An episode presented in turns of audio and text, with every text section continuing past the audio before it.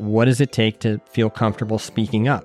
Because that is a really fragile element of any team and your backcountry team. Because as soon as somebody feels like they're going to get heckled or shamed, or the question's going to be too dumb for the audience, you are hamstringing the group. Don't misidentify or miss your near misses. So, in the end, if, if it's a question in your mind, whether or not it's a near miss, call it a near miss. And debrief the process, not the outcome. This is Rob Coppolillo, and you're listening to the Avalanche Hour podcast. That's right, Rob. You are tuned in to another episode of the Avalanche Hour podcast, your source for great conversations within the snow and avalanche community. I'm your host, Caleb Merrill. The Avalanche Hour podcast is proudly presented by Wyssen Avalanche Control, safety through innovation. With additional sustaining support from Gordini, we keep you outside longer. The goal of this podcast is to create a stronger community through the sharing of stories, knowledge, and news amongst people with a curious fascination of avalanches. Support for this episode comes from Propagation Labs. Propagation Labs is a small company from Salt Lake City, Utah that makes tools for snow and avalanche professionals to help streamline the collection, recording, and analyzing of snowpack observations. The SnowScope probe is a digital penetrometer that can rapidly and accurately measure snowpack structure, then send the data to your phone in seconds. Use of the SnowScope keeps observations standardized and objective removing bias from hand hardness profiles. Reduce your uncertainty around the spatial variability of the snowpack through efficient sampling. Using the SnowScope will give you a hardness profile in less than 10 seconds, allowing you to sample snowpack structure across various aspects and elevation bands, giving you a better understanding of the big picture. The SnowScope has been tested in 24 countries by over 90 snow professionals with over 7,000 snow profiles recorded. I got my hands on a SnowScope last year and used it while ski guiding and forecasting. I often used it in conjunction with the manual snow pit. When comparing its results to my hand hardness profiles, I was impressed by the accuracy of the SnowScope. Throughout the progression of the day, the SnowScope helped me to save time through progressive sampling as I changed elevation bands or aspects, all while keeping an eye on the depth and distribution of a layer of concern. To find out more or to order a SnowScope, check out propagationlabs.com, or download the free SnowScope app to check out the data and see the manual pit recording features. It's like a digital notebook. Even if you don't have a SnowScope probe, check out this super helpful app that's free. If you're intrigued, don't miss the full length episode featuring Joe and Garrett of Propagation Labs. It's episode 710. Today's episode features Rob Coppolillo. Rob's an IFMGA guide, a father of twin boys, a husband, a writer, an avalanche educator, and he has a great knack for conversation and storytelling.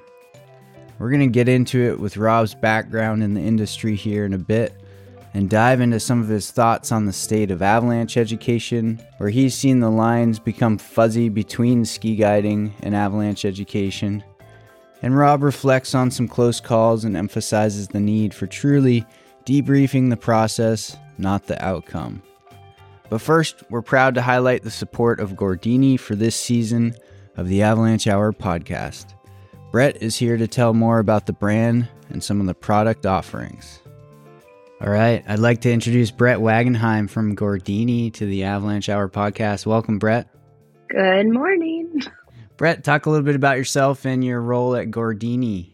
Uh, yeah, so I am the marketing director at Gordini. We are a Vermont based outdoor gear brand. And I came on board about two years ago, though have a long history in the outdoor industry. My parents owned a ski shop, so I knew about Gordini as a little kid. Definitely kept me warm and cozy on cold winter days on the hill growing up. And yeah, exciting to be a part of a team that is kind of doing things quietly, but doing things right. So it's been a really fun journey joining the team. We're based out of Burlington and make gloves and goggles and now socks for really any cold weather adventure. I think one thing about Gordini that is valuable for people to know is that we are family owned and operated and based out of Vermont, which, you know, in an industry where more and more of the top brands are being bought out by equity partners and investment banks, it's it's cool to know who you're buying from. Uh, we're excited to be building products that are purpose built and, and useful for more wilderness and remote uh, travel. It looks like there's some great offerings of gloves and socks and goggles from Gordini. You know, when I think about gloves that I'm going to use in the backcountry, I kind of look for for three different types of gloves, like a a light touring glove that I won't overheat in on the up, but I can still poke around in the snow with uh, without them getting wet. And then I look for a, a beefy kind of gauntlet style glove for cold and deep days. And then I look for a low profile under the cuff style glove for kind of my everyday use as the temperatures dip down a little bit. I need some more warmth from that from that touring glove. So I was wondering if you could just kind of pick out three of your favorite gloves that would fit those categories. Yeah, absolutely. I'm so glad you asked. Um, so with Gordini, we launched a collection that is really for backcountry users. It's called the Frontline. We built the collection um, really in conjunction with an ambassador and athlete of ours, Rafa Peace.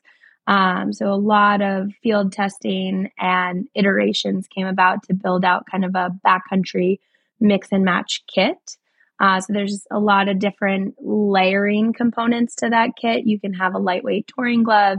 You can have a midweight, um, almost like your synthetic mid layer that you might wear um, during transitions or um, on the downhill underneath the shell. And then we have an over mitt and kind of an oh shit mitt, as I like to call it, which is that big, beefy gauntlet style glove that you just keep in the back of your pack in case something goes wrong. You have a long rescue or um, yeah the storm rolls in and, and you need to get a little bit warmer. You've got you've got yourself covered. So that frontline kit is definitely i think built for the backcountry user. Um, and then another glove that is a, a, personal favorite of mine and i think aptly named is the snow ranger. It's an all leather um, high dexterous glove with a with a fleece liner that it makes it really easy to dry out and you know use while you're writing in your blue book or taking notes or doing a snow profile pit you have a lot of dexterity and warmth.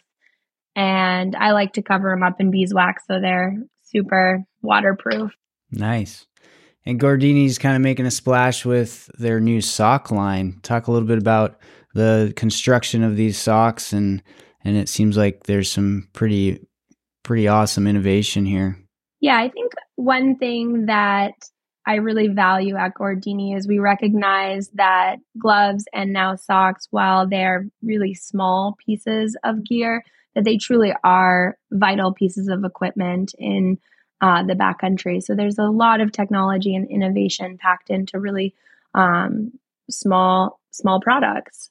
Socks being kind of the newest uh, product line and and um, innovation that we are investing in. And I think it's taken years to really jump into this space because it's a it's a really competitive marketplace in socks, and so I don't think any any of us uh, thought that we would ever go into the sock space until we really stumbled upon a technology um, that allowed us to see a, a really different sock being built. Um, and that's a dual layer sock. So traditional socks are built as a single layer, um, single layer yarns, mixed yarns, generally speaking. Um, and our machines that we've invested in actually allow to isolate yarns to specific parts of the foot, such that um, you can isolate a merino wool reinforced with nylon in the toe and heel to the external part of the sock and then in the interior part of the sock, you can uh, isolate merino wool with either silk or poly- polypropylene or um, a moisture wicking synthetic that is kind of your next to skin layer. Um, and then it's welted together across the foot or across the sock at various points. So there's no slippage or additional friction. And really, the outcome is a sock that looks like a, a puffy jacket or a quilted jacket Um, there's thermal air pockets between the layers that trap heat and also increase moisture transfer out. So it's really functional for moving up the hill in, you know, high activity output and then also allows for yeah, just warmer, drier feet in the backcountry for long days in boots. Yep, that's super important. And the and those come in like a, a lower profile, like a thinner profile, a midweight and a heavier weight. So we offer four weights, uh, ultra light to heavyweight. So ultra light, lightweight, midweight, and heavyweight. All of the socks also offer an inclusive fit cuff, which uh, is called Orbit Knit, and it's a cuff that relies on the mechanical structure of the knit to stretch and rebound as opposed to relying on elastic yarn. So it never stretches out and it fits um, really all all bodies. Wow, sounds like you all have done some really thoughtful design around these socks, and it's almost mind-boggling how much goes into into the thought of the design, eh? yeah, it's absolutely shocking how much you can stuff into a, a hand and foot.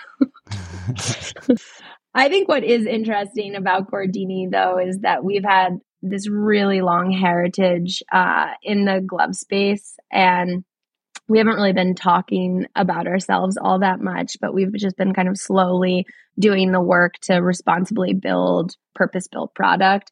And we're really starting to see, you know, that investment and that innovation come to life in some of our newer product lines.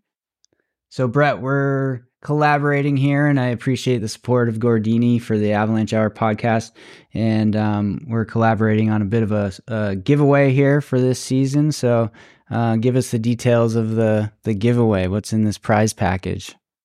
Well, the prize package is going to be for uh, a backcountry skier rider. Uh, it will include a goggle, a reload goggle, which has interchangeable lenses, a snow ranger glove, and a ski sock of your choice midweight lightweight ultralight whatever whatever your boot needs are awesome and so we're asking listeners to snap a picture of, of you doing some avalanche rescue practice and tag Gordini USA and the Avalanche Hour podcast in an Instagram post, and you'll be entered to win uh, these fabulous products. So um, appreciate you coming on the show, Brett, and talking a little bit about the product offerings of Gordini. And happy to have you all on board, and and looking forward to some nice, warm, dry feet and hands this winter. Thanks to Gordini.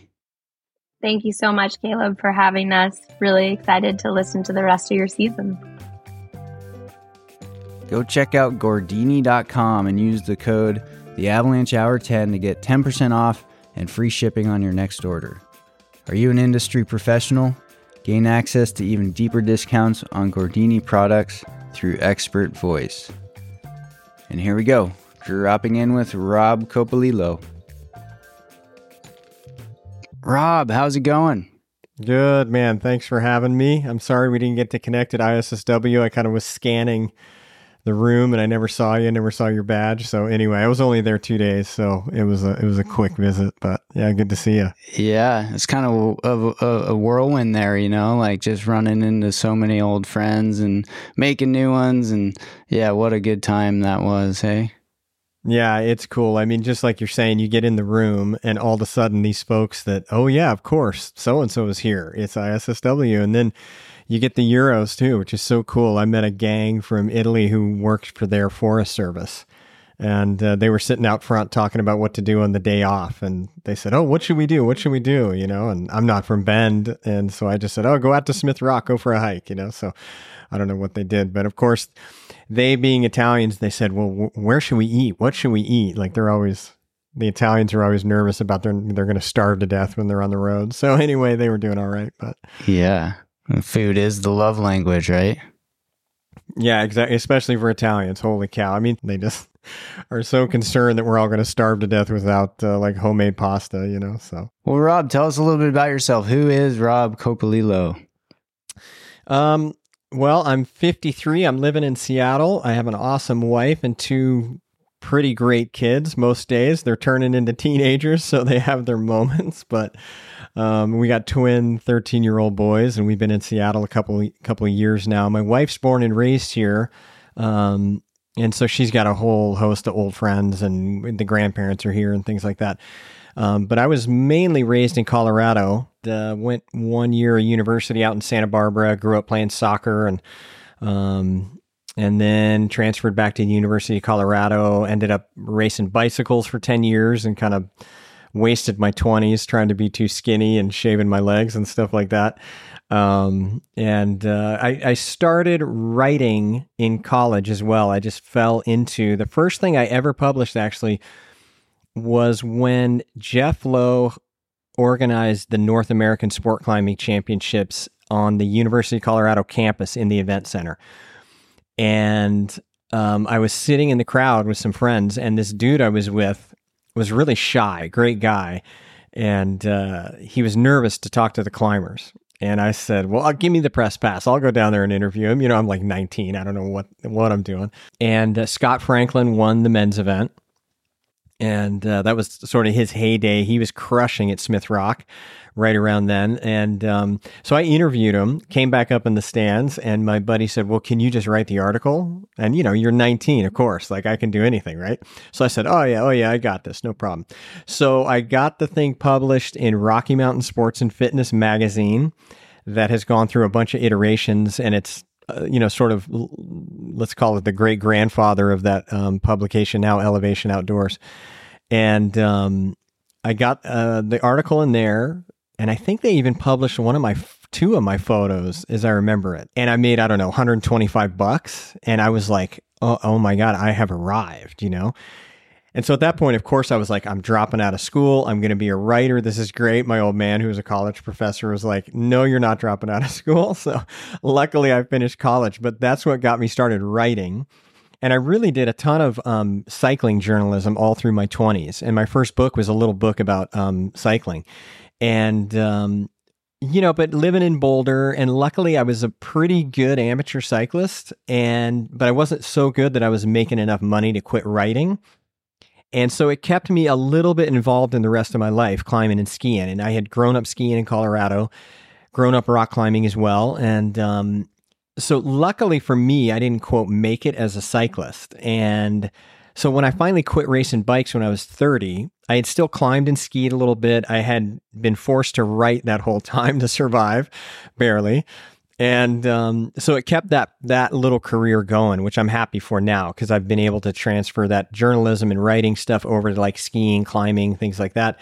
Um, and I barely ride my bike anymore, if I'm honest. Like I'll mountain bike ten days a year. I'm too scared to ride my road bike now because everybody's got a smartphone glued to their you know hand. So I did that all through my 20s. Started getting back into climbing and skiing in my early 30s, and you know, like any skill you learn as a kid you kind of still have it. It wasn't just like learning from scratch, thankfully. So anyway, I got back into it and uh, just through luck found um, a pretty good mentor in my early 30s, guy, a Swiss dude who has since moved back to Switzerland, Marcus Beck. And he was kind of that Swiss prototype, you know, fun guy to be with, competent in the mountains, and a little bit of a hard ass. You know, I think people would agree, like Freddie Gross Niklaus over in Utah or Martin Volken, they're great guys, but they're also like they're pretty, you know, they're, they're on Swiss. and um, yeah, they're Swiss, exactly. And um, so Marcus, I mentored with Marcus for a couple of years, and then he finally said, "Hey, man, if you're going to do this, you should really start going through your courses with the American Mountain Guides Association." So I did my first ski course in January of 2006, seven, seven, yeah. And then I just started limping through the program, and uh, during that time, I wrote my first book. That was the little cycling one. And we had twins in um, 2010 and got married in there. And then I finished up the program in 2014. So that whole time I was just taking gigs where I could and trying not to starve and uh, whatever. My wife was a teacher at the time. Now she's a social worker.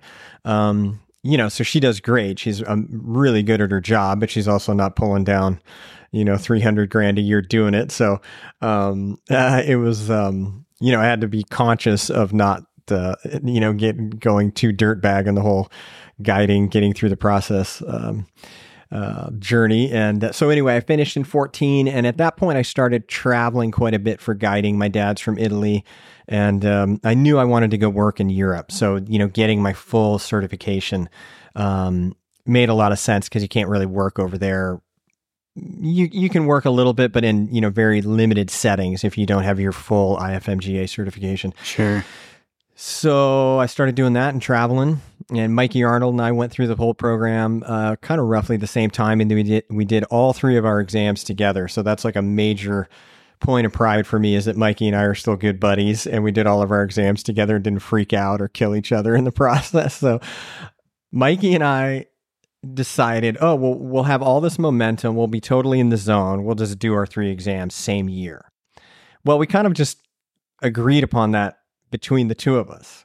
When I tell people that now, or when we got on the first exam and we said, oh, yeah, I'm doing, we did our ski exam in February on Rogers Pass in Canada. Then we did our rock exam in April in Red Rock, and then Alpine in uh, the Cascades here in Washington in late September. And when we got to the first exam, I started telling people this, and everybody kind of raised their eyes and said, Oh, okay. And all of a sudden it dawned on me. I was like, What? What was I thinking? You know?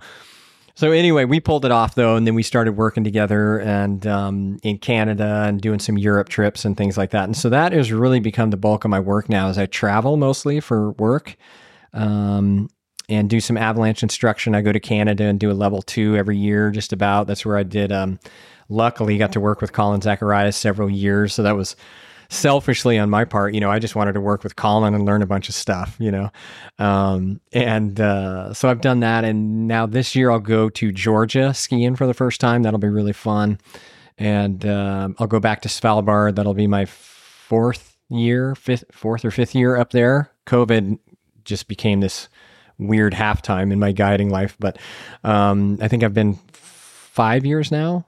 Anyway, and we'll go back to Svalbard, do that. And then I do like typically try to go to Europe and work for a few weeks in the summer and then go see my uncle down south and get all chubby and come home and hate myself for eating too much and try to lose. That's where I'm at right now. I'm like trying to drop this 10 pounds right now. I'm just like on the verge of getting lipo up here. It's terrible. Anyway, so so, Rob, you you've ski guided all over the world. You know your company, Veta Mountain Guides.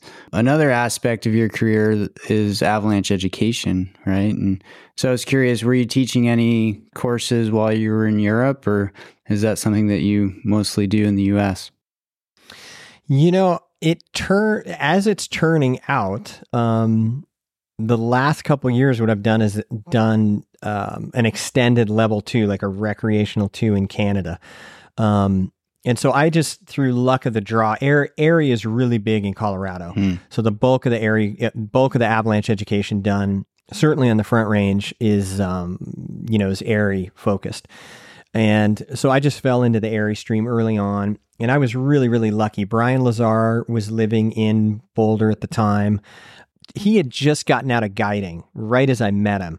Um, but I got to ski with him a little bit and meet him when he was uh, getting going as a forecaster.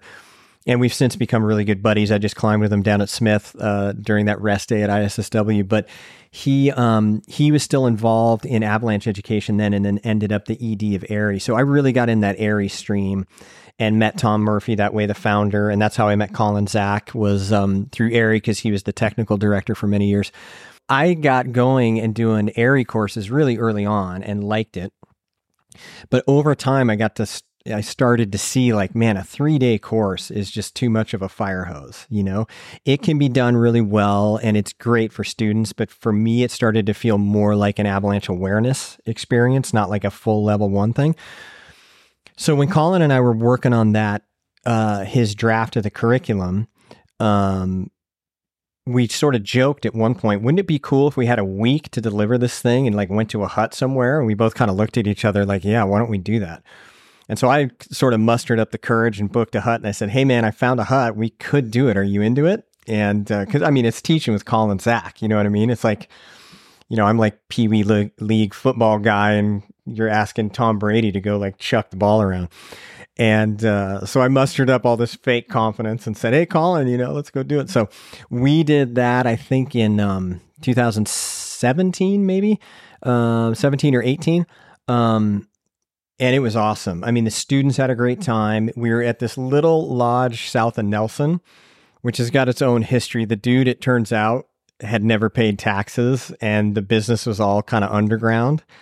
Um, he's this totally nice guy, but he's a bit of a kook. Um, and they have since caught up with him. He's got real tax problems in Canada. Anyway, so um, but it was a great, it's great terrain, super fun. And Colin and I just had a blast. And that really allowed us over the couple years to refine that uh, approach. And it's just such an easier task to have people in the field for six straight days. There's no driving, you know, it was a heli in and out lodge. So you're just there, you know?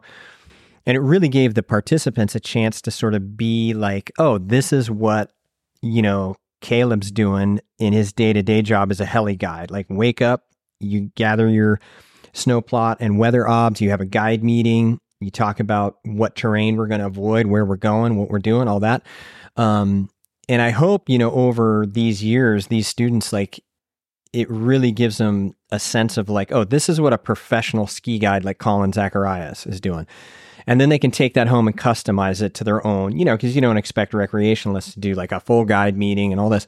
Um, but it gives them a sense of that stuff. So i have done less and less like traditional level one level two courses um, over the last five years. And so this year what i'm trying to do in the state of washington is do like season long avalanche courses for folks here.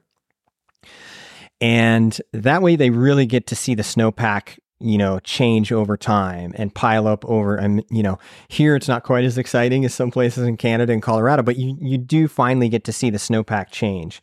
Um, and a week later come and go, you know, um, when you're working up north, like you guys, you guys know what that weak layer is. It's got a name, it's got a date. You, it, you know, but after two weeks on the job, like you're so intimately involved with it, you know, exactly what's happening. And so hopefully they get a sense of that. And um, so I'm trying to do that with a little gang here in um, Washington State. And I'm just calling it the Avalanche Working Group um, because it sounds kind of cool and smart. And um, so there's one gent who's actually doing the full level two over the whole season in Washington, but he's also coming to Canada to do a level two with me um, at Mistaya Lodge. I'm teaching with Shane Robinson, who's a really super smart, great educator, very low key, cool guy. Um, and uh, the COVID thing kind of interrupted this. So everything just blew up. And I think I'm doing it with Colin again next year, is what we've discussed. So that'll be cool.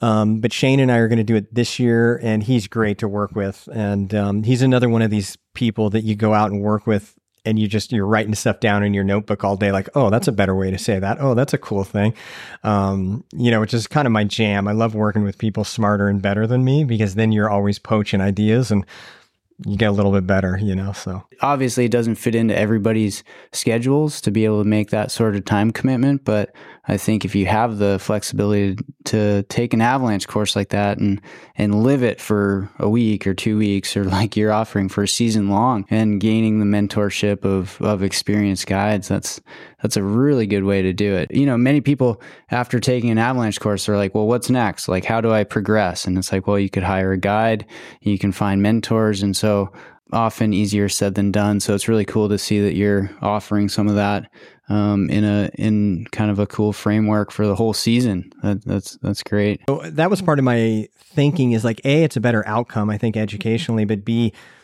you know, the huts have gotten expensive in Canada, like everything has. And so, you know, rather than ask somebody to spend 3,500 bucks to come to a hut, do a level two, helicopters, all this stuff, I just thought like, you know, all you need is a little gang, six, eight people, and you spend the whole season. I mean, Washington State, like, will ski way into June, you know? Um, and that way they really get a sense of like, how the snowpack changes, but also they get to watch that transition, the spring shed, and then we get into wet avalanche problems, you know, or more springtime, I should say. We used to say wet in Colorado because it never rained in winter. Now I'm in Washington. I have to like change my vocabulary a little bit.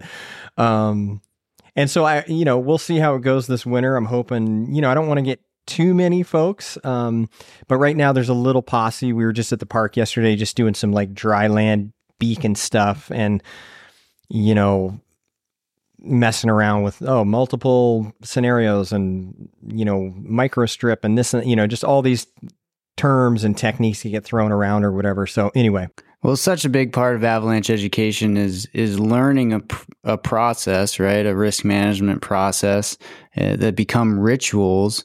And I think oftentimes I'm challenged by trying to convey that in two or three days in a traditional avalanche course, and and and really you need coached application of that process to become proficient at it. So um, I really like what you're doing there, Rob, and and wish you the best success with that in your mind, do you think avalanche education in the current realm is effective? I mean, that's a super good question. I, um, yeah, and I agree with everything you just said. Your observations are like spot on as far you know as far as I'm concerned. Um, it it's it sure seems like avalanche education is working. Something's working, right? Because our deaths in terms of avalanche fatalities for Canada and the United States, I'm not sure in Europe, um, are pretty flatlined. Mm-hmm. Like they're bouncing along at, you know, a little bit over, under, this and that. But compared to, as anybody listening to this will know, like the trailheads are more crowded. You know, the retailers will tell you, like, they're selling this stuff like gangbusters. It's by far the fastest growing portion of like the ski hard goods industry. Um, so all these people are getting out to some degree for better or for worse. Like we've all been to the trailhead where it's like, oh my God, this is way too yeah. Know, crazy. Um, but deaths aren't going up. So, you know, there's a lot of this back and forth about what's working, what's not working, but something's definitely working. Um, I don't think you could attribute it to um, technological stuff like the transceivers are better or the airbags are working because I think adoption of airbags is still relatively low across the whole industry. Um, so I would say something's working. The forecasting is better. And I think, you know, as you know, the forecasters just pull their hair out trying to figure out the best ways to communicate risk and especially in a place like Colorado where you know you could be a considerable on the same weak layer for days and weeks at a time. You know, the public just gets sick of hearing mm-hmm. keep, you know, take it easy, be conservative, you know, whatever. So something's definitely working and I would think avalanche education has got to be a part of that. It can't account for all of it. So I think it's working um, largely. The market up here is way different for my experience of it, um, it's a little bit weird because it's a way different scene in the Pacific Northwest, but it's also post COVID. Um, and all these people, like you know, flocked to the backcountry during COVID. Um, I remember hearing during COVID that there were no, you could not find skins in Salt Lake, mm. like they were all gone. Um, but uh, so maybe that accounts for some of the different feel of it these days. But the Pacific Northwest, what I what it feels like to me, it's way more diverse than Colorado. Um, it is generally a bit less experienced.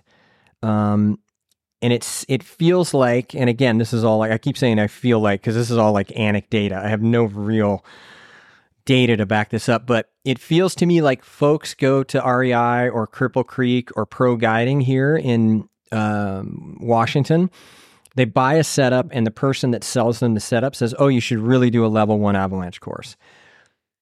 Which is good and bad in my opinion because you get these folks in the parking lot that are like trimming skins or they've never put skins on their somebody I can't remember who it was last year somebody in a course had trimmed and mounted the skins backwards. Mm-hmm. So you know, they put them on the bottom of the skis and it was like, boy, these things don't glide at all. Like the tip was where the tail should be. Anyway, um, that's an expensive mistake. But, uh, you know, it's stuff like that. Whereas in Colorado, it felt like, you know, in the around 2010 to 15, when I was there teaching the bulk of the courses I was doing, um, you would get people that would show up and say, Oh, I've been skiing for 15 years in backcountry for four and I feel like I should do this now. And so they're pretty darn experienced, you know. Um, whereas here, the some of these courses it gets a little tricky because you're doing like intro to backcountry skiing plus a ski lesson, and then you're just trying to like show some terrain and get them to Sunday night with an idea of like, you know, hey, there's terrain you got to avoid on certain days, and you got to be able to figure out what that is. Like sometimes it feels like that's what the level one becomes. Yeah, talk about the fire hose, right? Like, not only are you trying to convey this information, you're trying to teach people skills just to move in the mountains, and and um, yeah, that's a that's a huge challenge for sure. Um, and some of it's on the student, and some of it's on us as avalanche educators or guide services. To you know, I think one of the things that I've seen work really well is do a do like a level one plus backcountry skills kind of like over a couple, two, three weekends, you know, because it, it takes mileage to just become proficient to move. So here's a, here's a question from our friend Tom Murphy. Um, he wanted to ask you, how does guiding influence your avalanche instructing or vice versa? You've been a, both a guide and an educator for a long time. And how have, how have those two disciplines kind of merged in your own, in your own practice in the mountains? Yeah, that's a, a good question. Um, and, and Murph is great because he's always asking you these questions that are definitely they're not yes and no questions, right? You kind of mm-hmm. have to push away from the table for a sec and say, "Ooh, okay, hang on a sec." Um, and uh, yeah, I love Murph. That that is a it's an important distinction to draw between yourself as a, a ski guide and your hat as a as an avalanche instructor. And I had a um was it two years ago now? Geez, I can't remember. I was teaching a uh, I think it was a level two up on Snoqualmie Pass with my buddy Zach Wentz, who's a, a really high end splitboard guide here guide here in town. Um and we had the last it had started snowing on a Friday and by Sunday midday it was like nuking and the conditions are pretty darn good. Um and I got to say, coming out of, we were up on a Snoqualmie Pass below Chair Peak, coming back into, um, back t- towards the cars at Alpental. And that last run, I totally lapsed and just drifted into like ski guide time. Like, let's get the goods.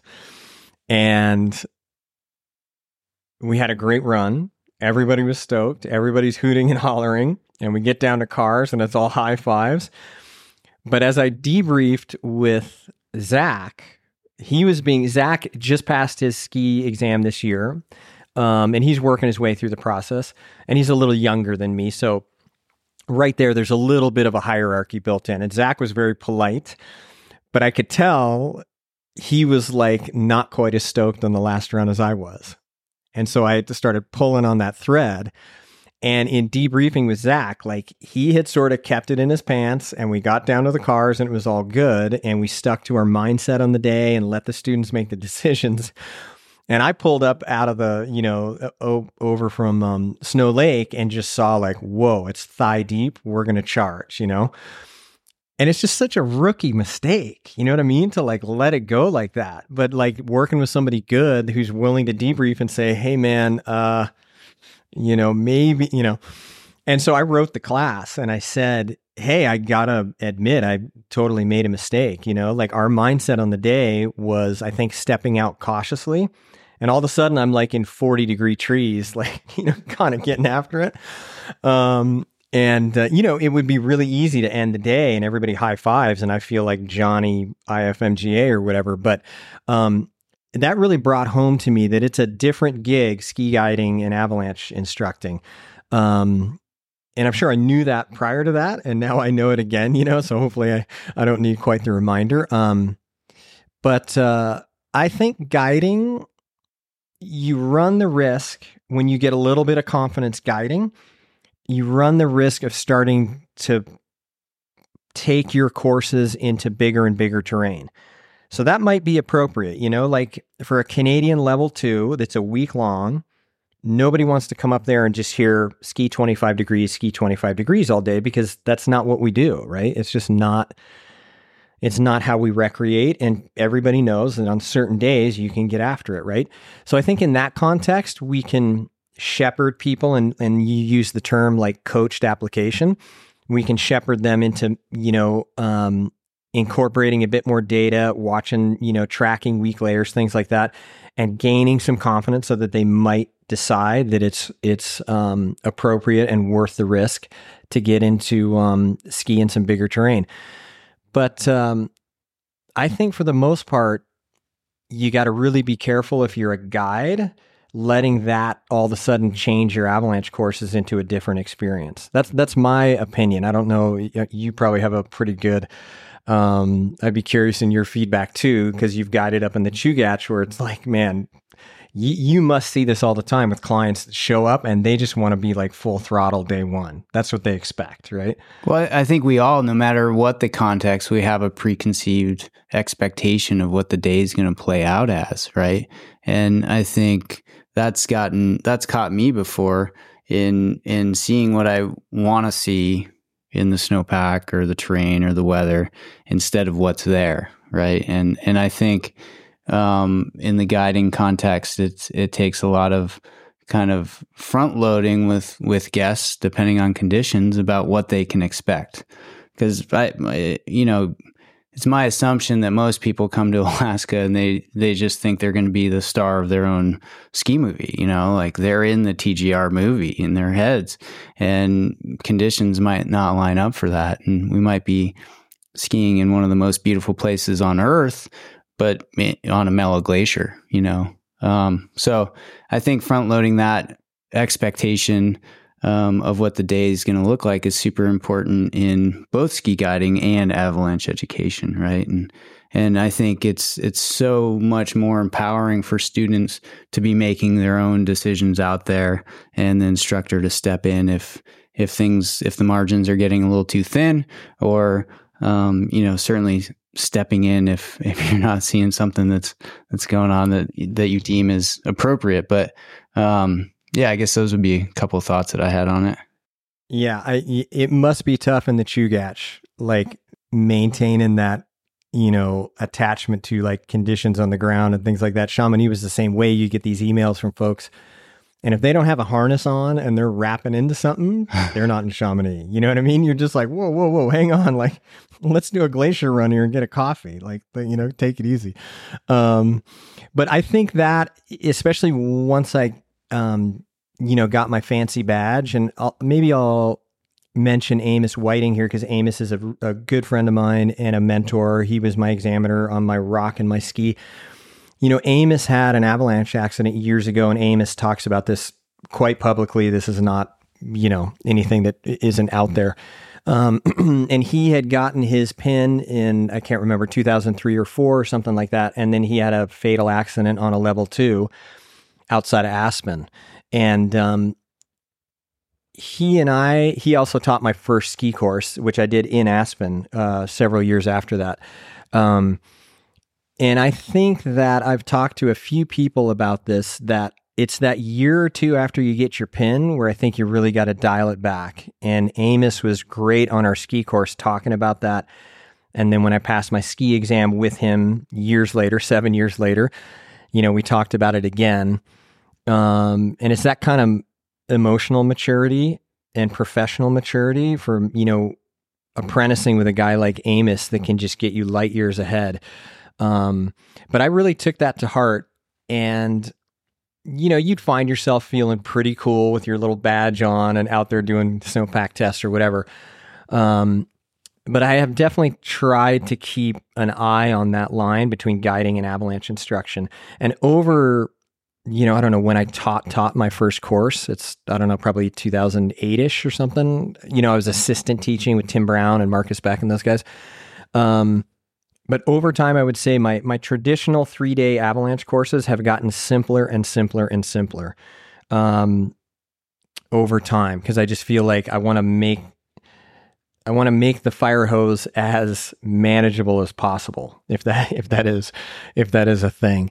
Um, but I think the the guiding definitely helps at time. I think because you're in big terrain mountain guiding, and that helps you bring that to your avalanche courses, you just want to make sure you're not also importing, like you said, you're not short circuiting that student experience of doing the process themselves, deciding for themselves what an, accept, an acceptable risk feels like, things like that. Um, because in the guiding context, that is largely what the client is paying you for. They're paying you for judgment and doing the homework, right? Mm-hmm. In an avalanche course, they need to be doing that themselves. And you're just kind of guardrailing it so it doesn't get too wonky.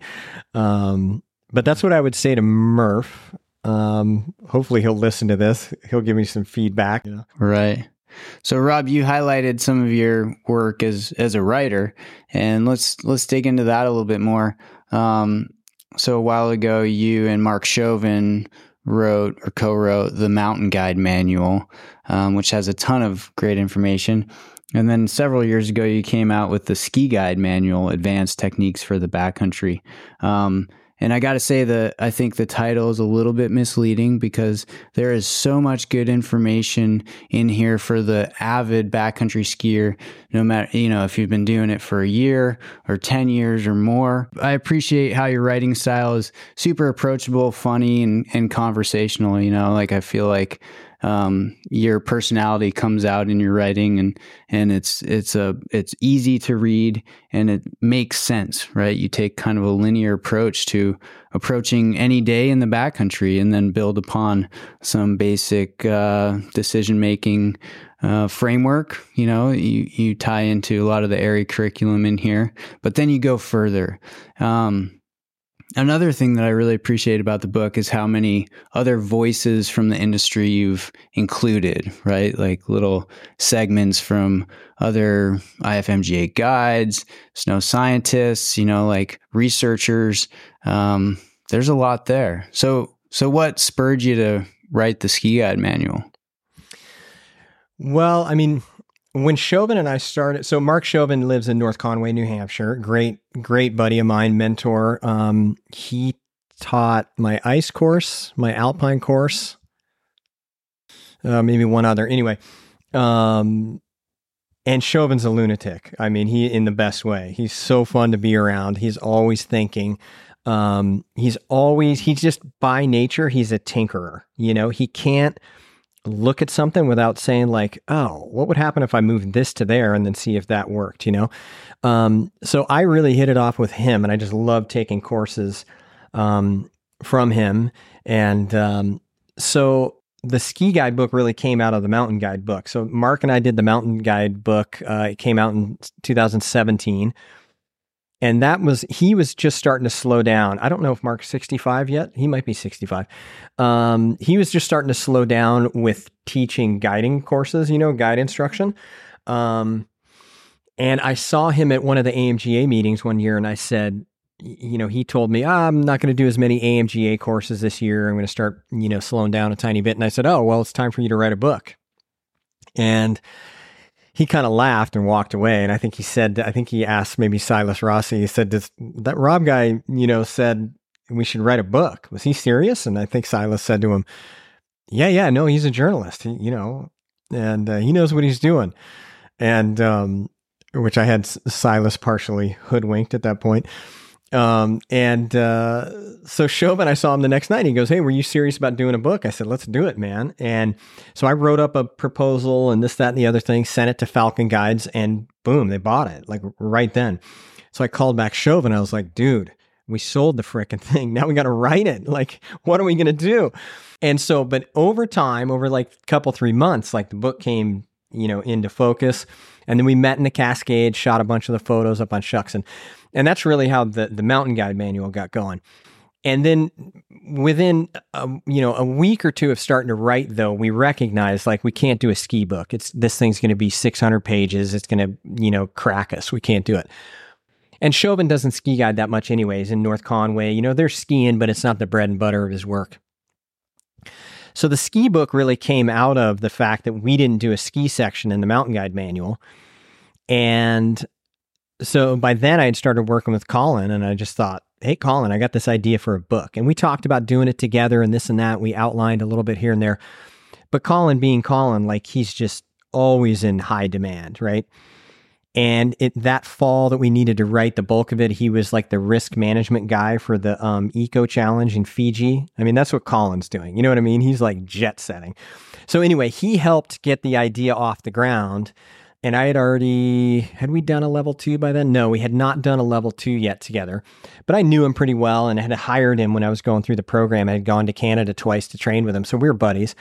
Um, but anyway, he helped me get some idea of what was going to happen with it, and then um, when we moved to Europe, I like sat down in September and wrote it from September into January. And so I had all that time. And I had been lining up all these people, like you say, like Karl Birkeland's got a little sidebar in the book.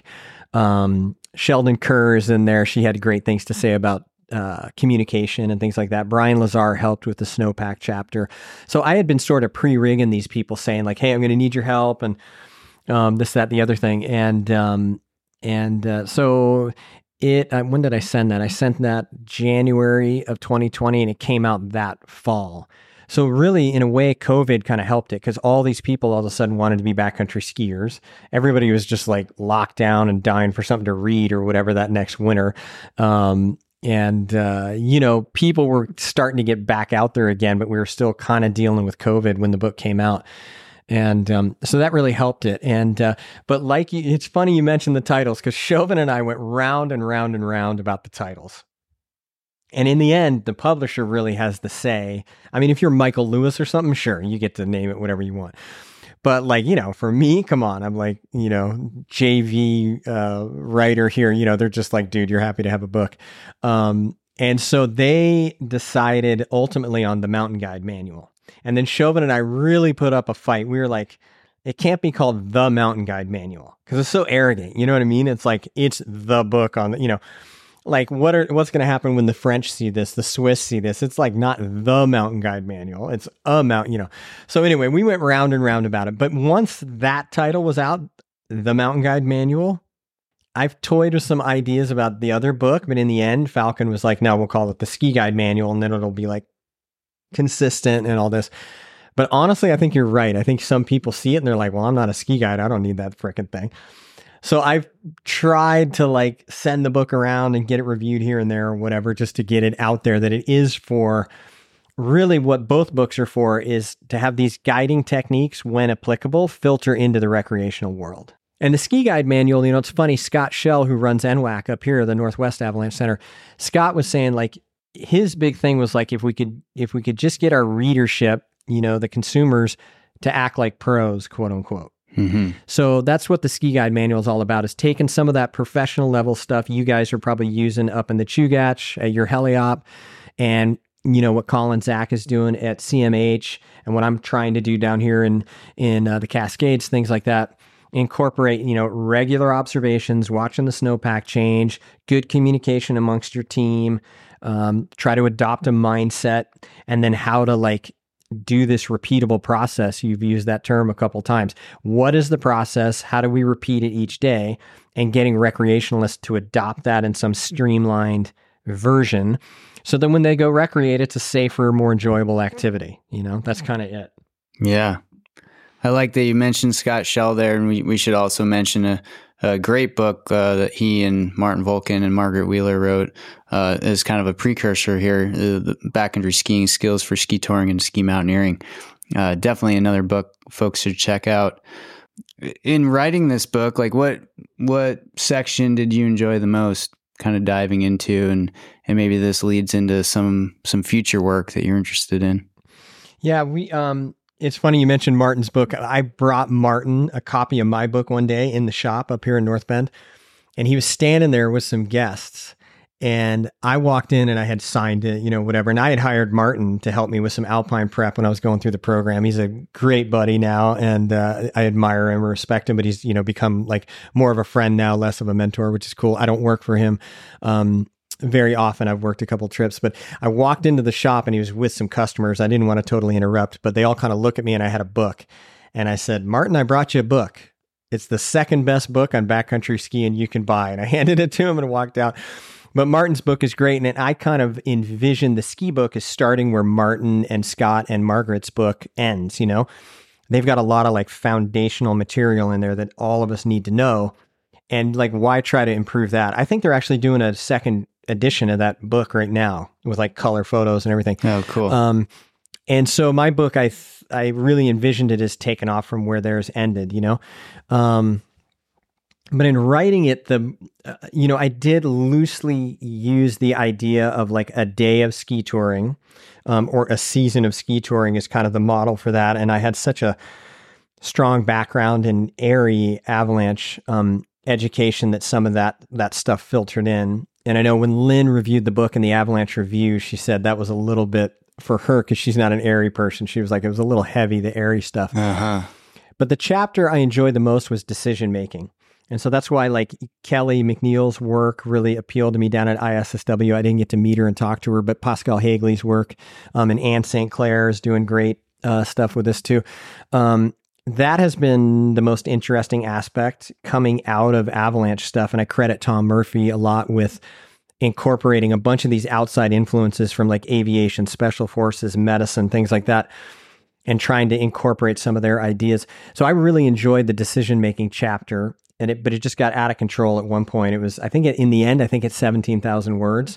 At a certain point, it was like way over twenty, and I was like, "Dude, you got to stop." um, but it is, it's, it's definitely a newer cognitive psych and decision making and things like that. It's definitely a newer branch of psychology and things, social sciences, in the overall um, in academia. But I think within avalanche science, you know, um, you know, it goes back to the 90s, Fredston and Fesler talking about human factors and things, and then Dr. McCammon talking about heuristic traps in early 2000s. Um, but it's funny because I swapped some emails with Dr. McCammon last year, and he said, you know, when I wrote those things, they were those papers in in the early 2000s. I thought people would take them and run with them, and we haven't done that much with it. Um, and so, the next book I'm sort of thinking about pitching would be more of a general interest thing, not just for backcountry skiers, because I'd like to make some money. Um, and uh, if I could sell it to like the business community, then you're set, you know. But um, I would love to do a book on decision making that was a little bit uh, more broad. So it, it, would include things like the physiology of it. Hmm. You know, how do you calm yourself down when you are like amped? Um, and I speak from experience. You know what I mean? Like when I'm leading and I'm scared, I'm like totally guilty of, you know, I get tunnel vision. I start, you know, wasting all this effort, you know, trying to find the perfect move instead of just getting through, you know, all these kinds of things. But decisions are often the same way. You know, if you've, you know, watched an actual avalanche incident occur, people are like, they go from zero to 10 instantaneously. And that, you know, all the, somewhere I read the other day, like if you're in a highly stressful situation, you should just assume that your IQ is 20 points lower, right? Um, you know, it's little things like that. So, how do you actually um, recenter yourself physiologically, like from a neuroscience perspective, stuff like that? And I haven't seen a ton of, there's a book, oh God, what is it called? My friend Sean Lynn gave it to me. Anyway, um, it was written by a former police officer and he goes into a lot of this stuff, but he's very much in the sense of like, um, police and special forces, like almost combat decision making. But he has a bunch of stuff in there about um, physiology. That book's now 10 or 15 years old. Like that field has changed so much. So I would love to incorporate a broader look at decision making um, from both like a cognitive psych, psych perspective, a physiologic perspective, but also from a team perspective. Because I think for us, in our industry at least, we benefit from often, almost always, not not always, but often having the luxury of being able to call a timeout, right? Whereas special forces or medicine, you don't get that, right? like bullets are flying or blood is pumping or whatever is happening. Um, yeah, we can kind of we can set our pace in the mountains. Yeah, I mean, heli guiding, what you do sounds, I haven't done any of it. It sounds stressful to me because once the rotors are flying, like the dollar bills are going out the window, um, you know, it's a little bit of an accelerated pace. But, you know, that said, you could call a timeout and say, like, this doesn't seem smart, hang on. So, but there is that pressure. Whereas backcountry skiing, you know, the up track is often one to four hours long, you know, so you have a lot of time to gather your thoughts. And if you're at the top of the run feeling rushed, it's probably because you didn't do your homework, right? Yeah, yeah. Um, but uh, I think there are some aspects of decision making that mountain guiding and um, you know can inform because we do have this. We're working with a population that's there to have fun, right? And most of the time, doctors, special forces, um, folks can't say that. Aviation, it's different. I think we're all back there in the metal tube, just like watching the Jason Bourne movies, not, not thinking about what's happening in the cockpit. Um, but uh, I think it would be interesting to flesh out some of that stuff. And there's a lot of people doing really cool actual research on it. I don't consider myself by any means a researcher on the like like Dr. Haegeli or something or Anne St. Clair. Um, but I think there's enough people doing that stuff that you could tell a story, kind of like a Michael Lewis type book, that type of writing, you know, like telling a story and illuminating some, ah, you know, some kind of cool topics. But it's always more fun in the version of like a ski story or an aviation story or something like that. So that's kind of where I'm headed with it. We'll see. Nice. We look forward to seeing what you come up with and and who you collaborate with. Maybe some some folks are listening right now that'll reach out to you. Um, speaking of stories, let's uh, let's kind of dive into some lessons learned throughout your career in in terms of the backcountry skiing and avalanche context. Any watershed moments or or kind of like pivotal experiences, involvements in avalanches or near misses that have kind of changed the way that you operate in the mountains? Yeah, I mean that's the you know that's where the learning's at right? I, I read this great description the other day of artificial intelligence and it said it's note it's notable that artificial intelligence and machine learning is not learning from the successes and the right answers. It's learning from the wrong answers right? And so i think um i think uh these near misses are where the gold nuggets are. Um and you know, one of the things that's really interesting is often on these level twos in Canada, the first day I'll ask fo- folks, hey, what were your last two near misses? And if they can't think of those pretty easily, you know, I just suggest, I mean, who knows? You know, there's people that haven't skied or maybe they're just really good at it or whatever. But I suggest maybe you're not identifying them quite as accurately as as you should. Um, so for me, like the near misses have been many. Um, and luckily, I've had one little avalanche involvement. It wasn't me, it was my client. And we were on this little moraine below Sorcerer Lodge. And so luckily, it was a size one, and she just kind of, but it was a slab. Like it was not just a slough where she got knocked off her feet. I mean, um, and she, it broke right under her. She sat down on it, rode it right down to me, and uh, just stood up, and that was the end of it. Um, but you know, had it gone bigger, like it could have easily, she could have gotten hurt, blown up her knee or something like that. Um, so luckily, that's my only like direct involvement with an avalanche incident. Um, but you know, the near misses, like I wrote a near miss case study for the Avalanche Review several years ago, where it was a great day of skiing.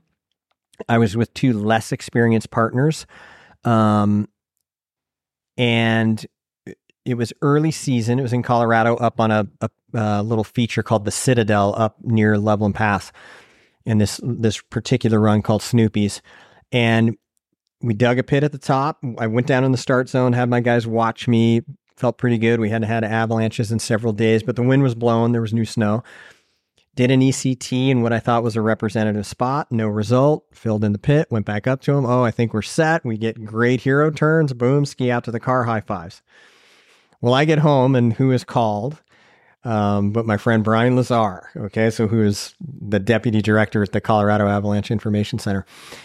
And he said, Hey, I saw a video you you know, one of your buddies shared on Facebook. Ah, cool. he says, How'd you feel being on that slope? I said, I felt great. And I was skiing good and this and that and whatever. And we talked a little bit about the process. And then he said, Well, because there was an avalanche in the next drainage over, same aspect, same elevation south of you and there's an avalanche just north of you. Same aspect, same elevation. So all of a sudden there's like silence on the phone. So I'm processing this. Brian being Brian, he's pretty low key, you know, was just sort of volleying that ball back over the net. And uh, so I had to sit there and think about it. And so we chatted about it and got into near misses and this and that. We actually went touring up there a couple days later and poked around or whatever. And in the end, it was one of those things where it was like, how close were you to the line? Wasn't really sure. But had I just gone back to the car, high five my buddies, and driven home, it it becomes what Daniel Kahneman calls a safety signal, right? If you get the wrong feedback enough times, it becomes a safety signal. So pushing it on a slope early season with shallow faceted snow becomes a safety signal.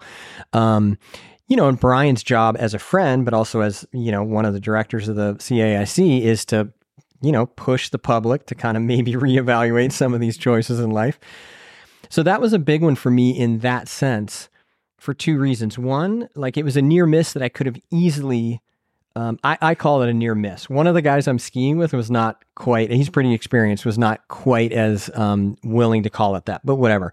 Um, that was the first one. Like, don't don't misidentify or miss your near misses. So in the end, if if it's a question in your mind whether or not it's a near miss, call it a near missed, and debrief the process, not the outcome. That's the huge thing from Annie Duke's book is debrief the process, not the outcome. So even if the outcome's great, we skied hero snow, high five, drove home. Um, you go back to the process. Like, what did I miss? Things like that. And what are some good questions that you ask your touring partners or your guests in, in debrief after skiing to kind of tease some of that out? Yeah. I mean, that was the one thing, like maybe our debrief could have been robust with my two friends. You know, Brian was kind of like, yeah, let's revisit this. But often I'll say, like, when were we, when were we in the most hazard? That's a good one, I think. Um, is there anything we could have done to mitigate that hazard? Like, would you, we got away with it, but we took a shortcut. Like, could we have not taken the shortcut and still had a good day? Um, you know, one of my buddies who's in the Air Force, they do this thing where they do uh, a, a debrief or sort of a, you know, but it's it's longer term. They do this once a month or once every six months. They do start, st- stop, start, continue. So the person sits in the middle, I would get in the middle of the circle and all rank goes away. So it doesn't matter if I'm the guy in charge. Everybody gets to say what they want to say without repercussions. And everybody goes around the circle and says to the mm-hmm. person in the middle, stop doing something, start doing something, and then continue doing something. So you're ending on a positive. That one I think can be pretty cool if you're with people that you trust and you have a good rapport with. Like your first time out touring with somebody, it's a little bit in your face to say, stop doing this, start doing this, continue, you know. Um, but that one, if you're with a good team that has like good communication patterns, I think that one can be really cool. Um, and um, often a really good one is to say to yourself, if we were to come back out tomorrow and do this exact same tour, what would we change? And if you change anything, that's probably an admission in a way that, ah, we could have done this better. Like we could have gone up the ridge instead of stayed in the trees, or we could have done it, you know, X, Y, or Z, whatever. Um, I think that's a pretty good one. Um, but that debrief thing leads me to like that second kind of insight from that day, which is the team you're skiing with or working with, to me, is your best defense against bias creeping in and doing something dumb. Um, and that's easier said than done because we all talk about teams and leadership and team building and all this stuff. And it's easy and there's books out there and all this. But like I was just looking at a buddy's, um, uh, Richard Bothwell does that thing called Slab Lab, you know? And he, I was just reading his uh, report going into this next year, and there were several places where it was encouraging people to speak up within their teams. And we got to chatting down at ISSW about what does it take to feel comfortable speaking up, because that is a really fragile element of any team and your backcountry team because as soon as somebody feels like they're going to get heckled or shamed or the question's going to be too dumb for the audience, you are hamstringing the group. Because just like Ken said in your podcast, um, as soon as the newbie or the person who feels less experienced can't speak up, you've just cut off all of that potential observation um, insight, intuition, things like that. And that is so important. And so I think that having a great relationship with Brian and Brian knowing that he can tell me something and I'm not going to freak out on the phone and go like, ah, you know, what do you know? Shut the, you know, whatever. That's, you know, a quality I have, I hope, and I try to cultivate that. But also Brian having the kindness and wisdom to be able to phrase something that's like, hey, dude, that, you know, what he's really saying is, I think you might have blown it today. Mm-hmm. But he calls up and just gives you enough breadcrumbs, you follow it and kind of do it. You know, he has, he has that nice skill. Um, but if you're skiing with a person or chucking bombs with a person or jumping out of the helicopter with somebody that you can't speak up to, that is a huge red flag. And it's not always easy because we're eh, often employees or junior members of a team or something like that. But so we don't have the luxury of just saying, I quit or walking away or something like that. But if you find yourself in that situation, that to me is, man, that is almost the first big red flag and the biggest red flag for me because Kahneman will say this. Um, uh, there's a writer named Dr. Maria Konnikova. She writes on high stakes decision making. She's got a book called Confidence Game and another one called Mastermind. Um, they all say that it's way, way, way easier to identify bias and errors in others than it is in ourselves. Mm-hmm. And it makes sense, but they have like the actual hard data, like Dr. Haegeli would want. Um, they have the hard data to ba- to back it up, and I've seen that enough places now that I'm way less confident that I'm going to catch myself in a problem than I am. You know, Caleb's going to speak up on a tour and say, "Hey, Rob, I know this is like." we're up in your terrain up here outside Alpental and I'm just a visitor. But what I'm kind of seeing is this. That to me is what's going to save you way more than any sort of Jedi level like decision making on my part. That's just the sad reality of it. So, you know, I'm sure at the Chugach, um, in the Chugach, you guys probably have like a pretty high functioning team and you guys can speak up and sometimes even tempers get heated, but then later it's like a high five and you dial it back and everybody goes home a friend, you know? It reminds reminds me of something that I've heard Margaret Wheeler say, and I don't know if this is hers or if she borrowed this somewhere. But um, culture eats strategy for breakfast, right? So like, and it's it's an important reminder to look within our own teams, whether that's personal backcountry recreation or if you're an operational guiding setting or a ski patrol, is like really taking a hard look at what what sort of culture is fostered in that organization or within that friend group and and have the hard conversations before you're in the backcountry to kind of like know each other's triggers and and like personal red flags. That's another way of saying it. If we're going out skiing together, you know, I might be like, "Hey, Rob, like this is a tendency that I have, and I'm working on it, but." Um, I want you to call me on it if you see it out in the backcountry because this could affect our decision making. You know. Yeah, that yeah, that is I mean, having that conversation with a partner going into this, um, going into the season or work week or something like that, like asking him, how do you handle disagreements? Mm-hmm. You know, that, that quote that Margaret has, that's a Peter Drucker quote. Okay. He's a business guy. And one of the other ones Drucker has is, um, I think this is Peter Drucker, um, is there is no decision until there's a disagreement. Huh. Meaning, like, just high five unanimity, everybody like, rad, let's charge that in and of itself can be a bit of a red flag, right? So if like we go out and Caleb speaks up and says something, like we ought to probably entertain that, right? And uh, managing those disagreements. I mean, we're doing a really complicated activity in a changing environment where the consequences are death. Like you should be having disagreements, right? It's not, we're not deciding what, you know, dishware to have on the table when friends come to dinner, right? Who mm-hmm. cares what the decision is? You can eat on paper plates. Everybody's going to be having a good time. Um, you know, and so that that to me is where my interests are right now and that to me I hope is what I've learned over the last 10 or 15 years being in the backcountry is you want to be out there with the person that's going to call the timeout and interrupt your flow, you mm-hmm. know? Um, and so that's, you know, of my near misses, you know, you look back and even that little incident I had the the the one day I got this she was so nice about it. She was a trauma surgeon from the west western slope of Colorado and I kept apologizing and talking to her and she was finally like, "Dude, I do trauma surgery. Like taking a small ride in an avalanche is no big deal." But I mean, to me, it was a huge deal. I was freaking out, you know, she was so gracious about it. But I will I looked back and they there I had a practicum in the group that day and later, you know, I just asked him, I said, you know, how did it seem to you? And, you know, did you feel okay speaking up? And he was a little bit on the fence and this, that, and the other thing, but it's really that hierarchy is often your enemy. You know, we all love being the cool dude with the badge on the jacket. Great. But as soon as you got that badge on the jacket, you know, the new kid on the block may not speak up. And I think that's a huge disadvantage, you know, in certain cultures.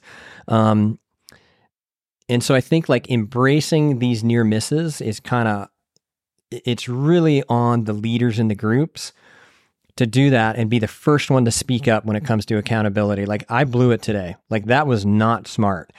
And so I tried to do that when I, you know, kind of strayed from our mindset with Zach on that avalanche course. I tried to go, you know what, dude, I just realized I totally, you know, blew it. And, you know, I hope that gave Zach a little bit more uh, willingness to report his near misses with me, but also to some mm. person he's mentoring someday or whatever, you know?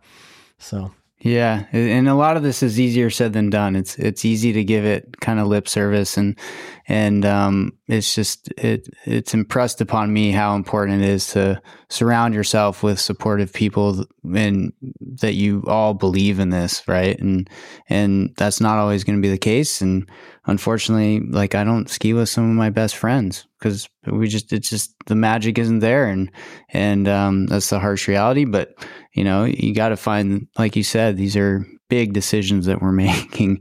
It's high stakes, and and uh, we should take it seriously. So I appreciate those thoughts, and I appreciate you sharing that that um, experience with us, Rob. Um, where can where can people find the book, the ski guide manual, like uh, the Big A, or or there's some better local places that we can support our local yeah. bookstores? Well, first of all, everybody needs at least two copies, right? Because I mean, come on, your partner can't sleep. You hand it across the bed to him. If he's not a skier, it's 300 pages of Ambien right there, dude. No, um, you can't. You, certainly, you can find it on Amazon, of course. But I, you know, I try to gently nudge people to maybe go find it down at the ski shop or REI. Often has a couple copies of each of them.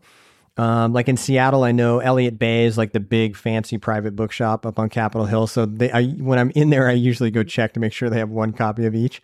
Um, they're out there at like smaller booksellers. Um, like Cripple Creek Backcountry had them online uh, the last couple winters. I hope they do again this year. Um, but yeah, try to find it at like your your favorite gear shop or little local mom and pop bookshop. That'd be cool. Um, but Amazon definitely has them. Um, and uh, a funny story, I have a I, I, two of the nicest reviews I got on the ski book. One of them is from um, you mentioned that Peter Drucker quote. One of them is from the Peter Drucker Society in England. And the way this woman found the book is she called me up and we did a little short uh, interview on a podcast because she was surprised to, she's a business person, but also a skier. And she had read a Peter Drucker quote. She said, Oh my gosh, this is so cool. There's a Peter Drucker quote in a ski book. But her husband had ordered the book mistakenly, thinking it was a different title. Okay, fair enough. So now it's just sitting on the the his nightstand, and he's like, ah, "I got the wrong book. What's this thing?" He sets it down. Well, then a few weeks later, the poor guy gets COVID, and he's bedridden for like four days. So he reads it and says, "Hey, honey, you might actually like this." Hands it to her, and she reads it. So, anyway, um, but uh, yeah, they're out there. Um, and uh, you know hopefully you can find it at your local ski shop. If you can't track me down. I'll send you one. I got a couple in the basement and uh, i'll even autograph it for you. And, and uh, if you want me to. Some people don't want don't want an autograph in there but. Well great. Well rob it's been great kind of sitting down and chatting this morning. Um, yeah thanks for all your work with with the guiding that you're doing and the education and and also all the work that you've put into uh, the ski guide manual and the mountain guide manual, and looking forward to seeing what you come up with next for sure. Well, thanks a ton for having me. I mean, I'm like the avid um, super binge listener. You know, driving to Canmore or something, I'll load up six or eight episodes in a row if I've missed them, and just like go the full Caleb Merrill Avalanche Hour deep dive. Um, I appreciate being on and uh, look forward to touring with you at some point somewheres and everybody listening as well. So appreciate it. And uh, thanks for the help. And everybody have a super season. We'll see you all out there. All right. Cheers, Rob. We hope you enjoyed our conversation. Before I dip out, I just wanted to mention some upcoming snow and avalanche workshops, as well as some scholarship and research grant opportunities. Um, so, today, actually, November 8th, Thursday to November 8th, Montana State University Snow and Avalanche Workshop is going down in Bozeman, Montana. I think it starts around 2 o'clock and goes through the evening. On Saturday, November 10th, the South Central Alaska Avalanche Workshop is in Anchorage. Um, and on November 10th and 11th, Saturday and Sunday, the Northern Rockies Snow and Avalanche Workshop is going down in Whitefish, Montana. And on November 18th, the Northwest Snow and Avalanche Workshop will be happening in Seattle. And on December 2nd, the Eastern Snow and Avalanche Workshop will be happening in Fryeburg, Maine. Um, so check those out if you can't attend in person. A lot of times there's a virtual option, and a lot of times they're recorded, so you can you can drop in uh, at a later date. So check that out.